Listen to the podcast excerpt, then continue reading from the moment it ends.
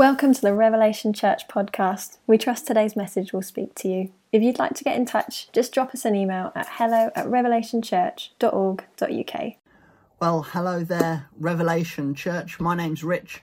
Uh, I'm one of the pastors here at Revelation Church. It's great to have you with us. Um, I hope you have uh, enjoyed your morning so far in hubs, blessing one another, celebrating Jesus together. Um, uh, it's nice to be back in Hubs um, after our Together Sunday uh, for Easter Sunday last week, um, which was fantastic just to be able to see some familiar faces, catch up with uh, people, uh, maybe on the chat um, as we are doing that. Um, but today uh, we're going to be uh, in Joshua chapter 2. We're starting a new series after Easter, um, and we've called this series Entering the Promised Land. Um, it's about the people of Israel uh, entering into the promised land. Now, the sharper amongst you might notice that Malcolm two weeks ago finished in Joshua 1, finished the last series, Life in the Wilderness, in Joshua 1. And here we're starting in Joshua 2. So, in one sense, it's kind of a continuation of the story.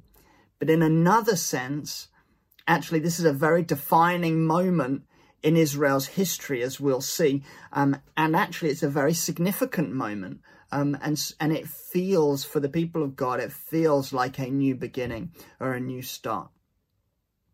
And we read about this right back at the beginning of the Exodus story. Uh, we looked at it in Exodus 3 um, and verse 8, where God called uh, Moses out of the burning bush. Um, and he says to him, He says, I have come down to deliver them, that's my people, out of the hand of the Egyptians and to bring them up out of that land to a good and broad land, a land flowing with milk and honey.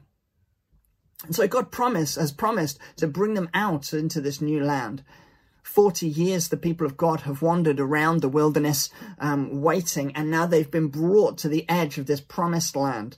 Um, and they're finally, after 40 years, about to inhabit the land. Except actually, the promises are slightly older than that. I say slightly older, hundreds of years older than that. In fact, we read in Genesis 15, verses 13 and 14 God actually speaks to Abraham and actually talks to him about delivering him out of in, in, Genesis 15 verses 13 and 14 God says to Abraham then the Lord said to Abraham know for certain that your offspring will be sojourners in a land that is not theirs and will be servants there and they will be afflicted for 400 years. But I will bring judgment on the nation that they serve and afterward they shall come out with great possessions. That's talking about uh, Israel's release, if you like. That's talking about Moses leading them out of slavery in Egypt. And then in Genesis 15, verse 18, God says to Abraham, On that day, the Lord made a covenant with Abraham, saying, To your offspring I give this land from the river of Egypt to the great river, the river Euphrates. And so God's made a promise to Abraham that his descendants, his family, the people of Israel, his household are going to inherit this land. So this is epic. This is hundreds of years of God's promises being fulfilled. They're standing on the verge of the promised land, ready to enter in and inhabit it. They're standing on the verge of these promises being fulfilled. They're standing on the edge of history. Interestingly, Israel have actually been here before in almost exactly the same position. Some years earlier, when they were wandering through the wilderness, Moses was leading the people and they got to the promised land. And we read about the account in Numbers 13. And it says that Moses um, uh, sent out 12 spies into the land to scout it out, to see if the people of Israel could take the land. And what we see is actually 10 of those spies come back and they give a bad report to Moses. Uh, in uh, yeah, in Numbers 13, verse 31, it says, uh, they say this to Moses, We're not able to go up against the people, for they're stronger than we are. They can't do it. Two spies came back and said, actually, this is, this is of God. God is with us. We can take the land. One of those was Caleb, who tried to persuade the people that now was the time, um, and yet um, was shouted down by the other 10. The other person um, was Joshua. It was Joshua that we read about in the book of Joshua. So Joshua, if you like, has gone full circle. He's been at this point before. He's been on the verge of the promised land. And here he's revisited again. And what does Joshua do? Well, we're going to read together um, and we're going to jump in at Joshua 2. Uh, the way we're going to do this, I'm going to read a few verses because um, it's quite a long chapter, and then I'm going to um, summarize uh, some of the events that happen, and then we'll read a little bit more, and then summarize a bit more, and then read a little bit more. Okay, so we're going to jump in. We'll read verse uh, 1 first of all. And Joshua the son of Nun sent two men secretly to Shittim as spies, saying, Go, view the land, especially Jericho. And when they went, um, and they went and came into the house of a prostitute whose name was Rahab and lodged there.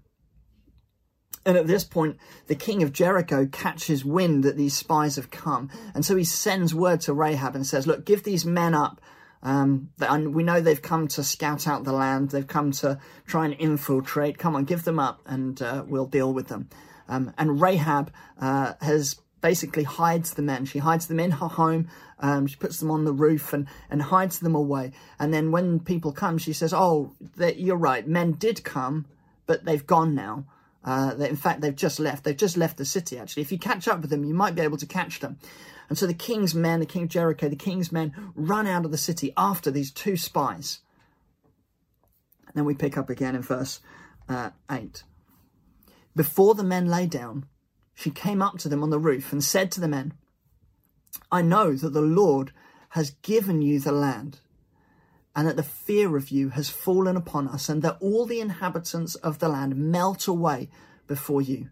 For we have heard how the Lord dried up the water of the Red Sea before you when you came out of Egypt, and what you did to the two kings of the Amorites who were beyond the Jordan, to Sihon and Og, whom you devoted to destruction. And as soon as we heard it, our hearts melted, and there was no spirit left in any man because of you. For the Lord your God, He is God in the heavens above and on the earth beneath. Rahab then acknowledging this, then pleads with the spies and says, look, I've, I've given you shelter. I've hidden you away. Look, when you come and destroy Jericho, will you spare me? Will you spare my family? She pleads for her father, her mother, um, her brothers and sisters. Um, and the spies say, sure. They say, look, you've dealt honorably with us. We, we, we you've helped us out and we want, and we will, we, we will spare you and we'll spare whoever is found in your house um, and will let them live. And uh, they give her this condition to that she puts a scarlet rope um, or a scarlet cord in the in the window, um, and uh, that that it might be a symbol to leave that household. Um, but they say anybody who's found outside of the household, that's on them. That's their responsibility. But anybody who's in your household will be safe and she lets them down out of uh, a window, a window where they tell her to uh, hang this scarlet cord. Uh, she lets them out of the window. Um, and then we pick up again um, in uh, verse 22. They departed and went into the hills and remained there three days until the pursuers returned. And the pursuers searched all along the way and found nothing. Then the two men returned. They came down from the hills and passed over and came to Joshua the son of Nun. And they told him all that had happened to them. And they said to Joshua, Truly the Lord has given all the land into our hands. And also all the inhabitants of the land melt away because of us. And it's in this final verse that I really want us to land today, verse 24 we see these two sentences, two key sentences, as the spies bring this good report back. They say, Truly, the Lord has given all the land into our hands. And also, all the inhabitants of the land melt away before us. You see, Joshua's been here before. and actually brought a fairly similar good report back to Moses. And yet there were 10 spies that shouted louder, and the people of God uh, became fearful. And, uh, and, and here we see um, an interesting thing with, with these two spies. Truly, the Lord has given all the land into our hands. The foundation for their success is rooted in what God has spoken, in what God has promised, in what God has said to them. They don't put their confidence in a strategy or a plan. They put their confidence in God. Now, don't hear what I'm not saying. Strategy is important, absolutely. But it must be, it must be planning. It must be strategy. It must be, um, it must be vehicles and methods that are rooted in faith in God as He leads us. The people of God, we see throughout the 40 years in the wilderness, they followed a pillar of cloud by day and a pillar of fire by night. People would have to have been organized and arranged to be able to all move together. And that's part of those gifts is being able to gather people together, to tie things together and carry the people of God forward. But the people of God never went before the pillar of cloud and pillar of fire. They never planned or or or or, or went ahead and, and strategized about what God was going to do. They were always living by faith in response to where God was moving. And I think of our own journey into location hubs. Actually, a big part of that is, is we feel God's spoken, and so we move. We follow him. We follow his leading. And we've always said that we're not sure where this ends up. We're not sure of the end goal. We're not sure what God will lead us into. We're not sure of the route ahead. But as we trust God one step after another, we believe Him to unveil and unfold His plans before us. We engage our faith to then be able to to plan accordingly according to what God has led us into. We mustn't get it the wrong way round. It's a very dangerous place to be. The second thing uh, that we pick up on in this verse 24, um, in the second sentence, is, and also all the inhabitants of the land melt away because of us. Interestingly, this is almost a direct opposite of what the spies said in Numbers 13. In Numbers 13, uh, they said, well, um, we're not able to go up against the people, for they are stronger than we are. And in Numbers 13 again, uh, the, the, the, the 10 spies come back and they say, we seemed to ourselves like grasshoppers. And so we seemed to them. And this statement here in Joshua 2.24, all the inhabitants of the land melt away because of us. Where in Numbers 13, the spies couldn't get past the obstacle of these giants in the land, they called them. And we just looked like insects compared to them. There's no way we could even compete with them. There's no way we could fight those guys. This is almost a reversal. The inhabitants of the land melt away because of us. They're inconsequential. They're a minor bump in the road to the plan and purposes of God. And I wonder if God set this up. Because we read, didn't we, that Rahab basically fed back to the spies and said, Look, the people are in fear. They're terrified. They're petrified that you, the Israelites, are going to come and invade and take over. And I wonder if that was God's grace to Joshua if that was God's way of just affirming and confirming what he was doing at that moment in Israel's history. And I think it also speaks about perspective.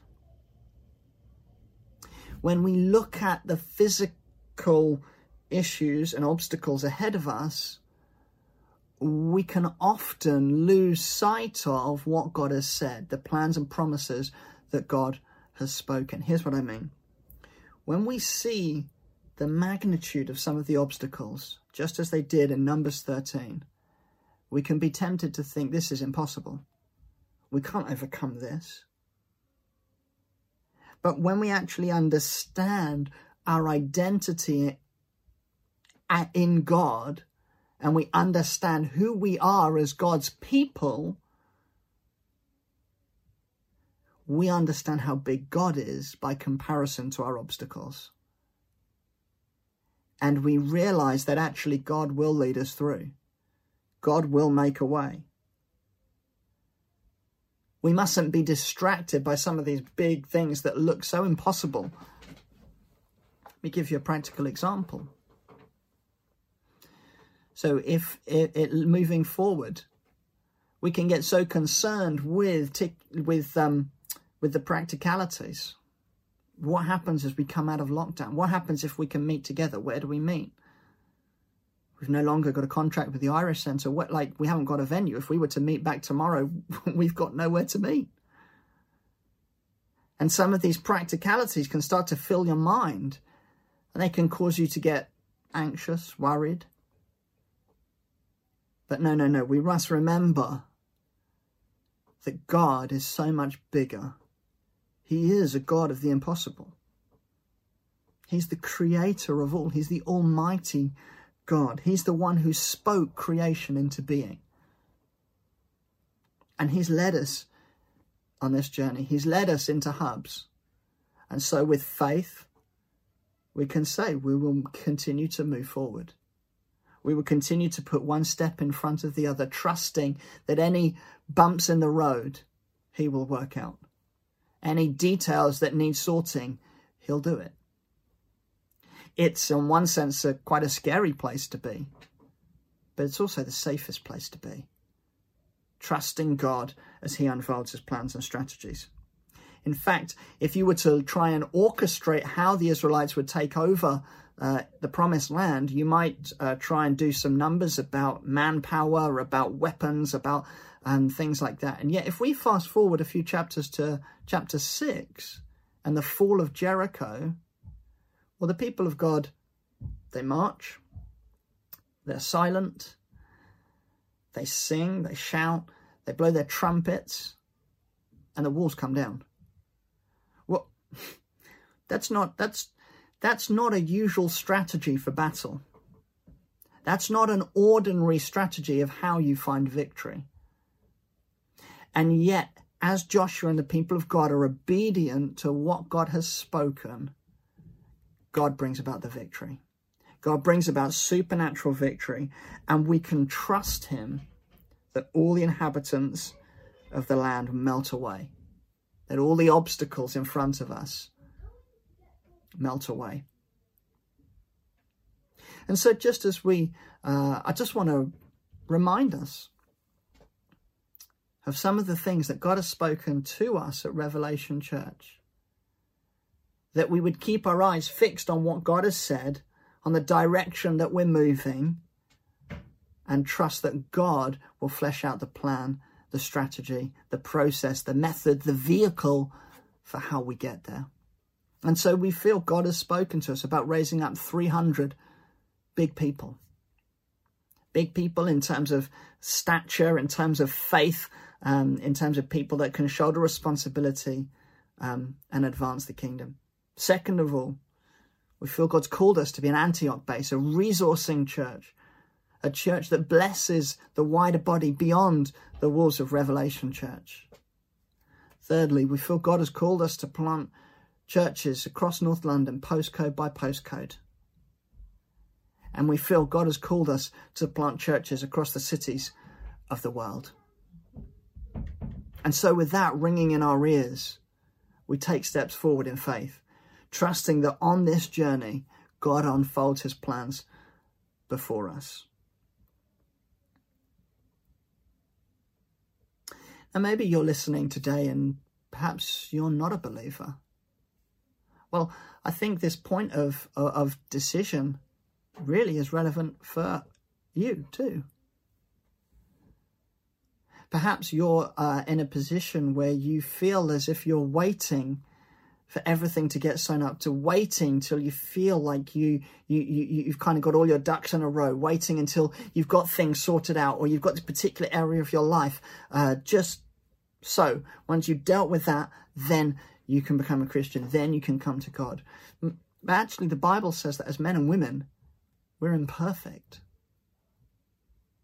If you wait, you'll be waiting a long time. There's always areas of our lives that need work. The Bible actually says that that imperfection acts as a barrier between us and God. It breaks the relationship between us and God, and God desires a relationship with us. You see, that's why Jesus came. Jesus came so that he could live a perfect life. The perfect life that we never could. And in doing so, Jesus traded that perfection, his perfect life, for our imperfection when he died on the cross. You see, that's why he had to die for you and for me. So that actually his perfection might be traded and he would take on our imperfection. That's why by receiving Jesus' death on the cross as a gift to us, and trusting in his resurrection power at work in us, the Bible describes it as being in Christ. We're raised to new life in Christ. And so now, clothed in his perfection, we can come into relationship with God. And if you want to take that first step, the Bible calls us to bring all of our imperfections, our shame, our wrongdoing, our guilt, before God and acknowledge that we turned away from Him. And instead of trying to sort that mess out ourselves, come and put our, your trust in Jesus. A helpful way to acknowledge that is even to try and name those areas of imperfection before God and ask that He would come and clothe our imperfection with His perfection. I'm going to pray. Lord Jesus, we thank you for your gift of life to us. Lord, we thank you that you do clothe us with your perfection. And Lord, those areas where we struggle, Lord, even those areas where we still struggle, maybe areas of uh, not wanting to let go, not being able to see beyond the impossible, those areas of anxiety and worry. Lord, we just come and surrender them to you. Lord, and we just uh, come and receive your gift of perfection to us. And Lord, put our trust in you afresh. In Jesus' name. Amen. I'm going to hand back to your hub leaders now. Bless you um, and take care.